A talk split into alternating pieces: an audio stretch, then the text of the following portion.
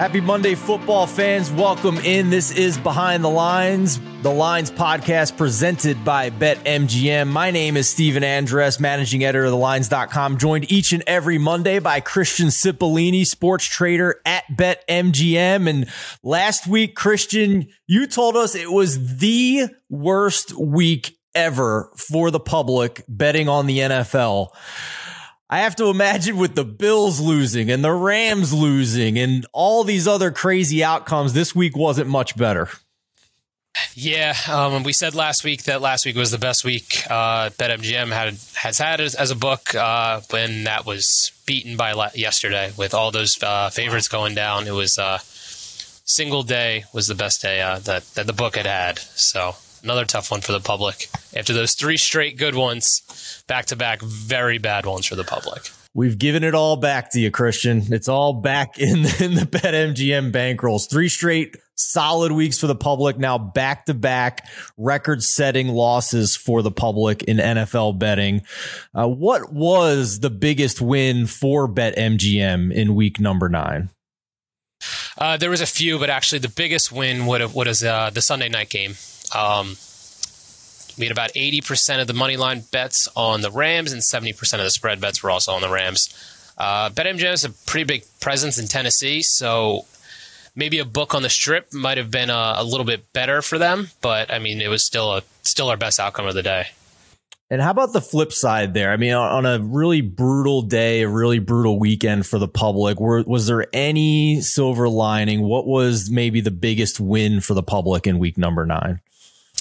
So there was only we only had two losing games yesterday. That was the Eagles, Chargers, and Dolphins, Texans. Uh, for Eagles, Chargers, eighty percent of our money line bets and eighty-five percent of our spread bets were on the Chargers.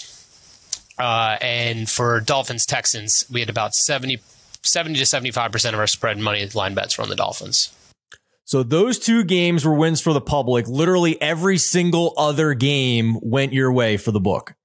Yeah, there was. I mean, there was a couple here and there. The Browns was only a small loser. Um, there was a there was a, one or two more that were just small winners. You know, almost almost a break even. Um, but then we had those massive winners: the Cowboys, the Bills, the tight, uh, the the Rams. Wow. We talked last week about the the Tom Brady loss to the Saints and how 30% of the money on the Bucks in that game came from live in-game betting. With with the Rams going down early on Sunday night football, I'm kind of curious. Those back-to-back picks, one was a pick 6, one led to an immediate touchdown for the Titans. They get down a, a couple of scores early. How much of the Rams money was in-game betting for this Sunday night game? Yeah, so that ended up being about 25% of our total uh, handle on the Rams came from the in game side of it as well. I think we said last week it was about 30%. Um, then we always say Tom Brady always takes a ton of bets, but same with these Sunday night standalone games. This will uh, end up taking a lot too. And a lot of people sitting there seeing no Derrick Henry for the Titans and seeing a juicy uh, money line number for the Rams and, and went for it.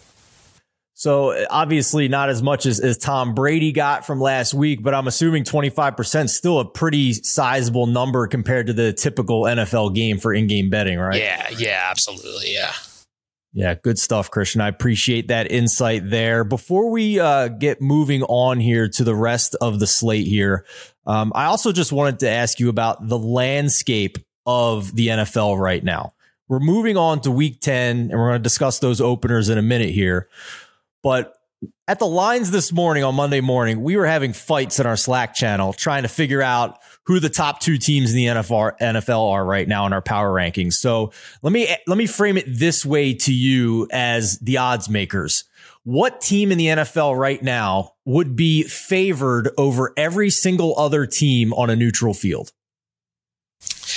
Yeah, I mean it's a tough question because at this point, it, after this week, you see all those favorites go down. It, it's it almost feels pretty wide open. Uh, I, I, think still at the moment we we still have the Bills as the favorite to win the Super Bowl.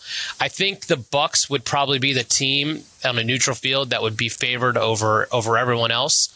Um, but because the AFC is a little weaker at the moment, Bills are still our favorite to win. But I, I think I would go with the Bucks there. So the Bills lose 9 6 to the Jaguars. Uh, I guess my next question is Are they the team that's favored over every other single team on a neutral field except the Bucks? It'd be it'd be pretty close. I think it'd be the Rams going down last night too, so it's hard to make you know an argument either way here. But it'd be close between the Bills and the Rams. I'd I'd still lean Bills. Uh, they still open up as a 13 point favorite this week on the road against the Jets. So so I'm still going to lean Bills. Anybody that didn't think uh, was still alive in the NFL after the first six or seven weeks here had it thrown right back in their face in week number nine. That is for sure. So uh, before we uh, get into our week 10 openers here at BetMGM, let's take a, a break for a moment. Let's pause for a special offer from BetMGM.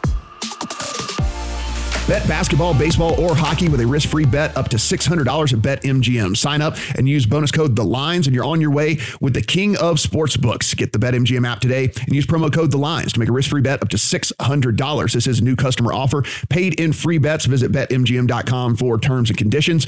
21 years or older to wager. Colorado, Indiana, Iowa, Michigan, New Jersey, Nevada, Pennsylvania, Tennessee, Virginia, or West Virginia only. Excludes Michigan disassociated persons.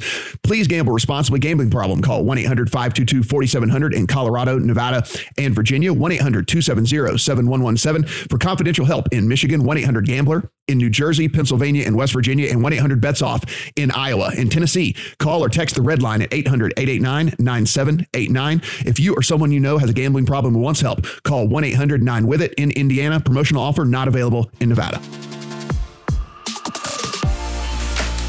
Stephen Andress back with Christian Cipollini, sports trader at BetMGM. And it is time now for us to dig into the opening lines for week number 10. Christian, let's get started here with the Thursday night football matchup. Yeah, Thursday night football, we have Ravens, Dolphins. Ravens open up as seven point favorites on the road, total 47 and a half. That's an interesting teaser leg for me. It's not my early week 10 bet yet. I have another one here coming up, but I, I, am going to be curious about that one potentially as a teaser leg with just, you know, how messy the Dolphins offense is right now and their inability to score points. Not to mention all the turn. They win that game against the Texans despite having a ton of turnovers yesterday. Uh, let's move on to the Sunday 1 p.m. openers here for week number 10.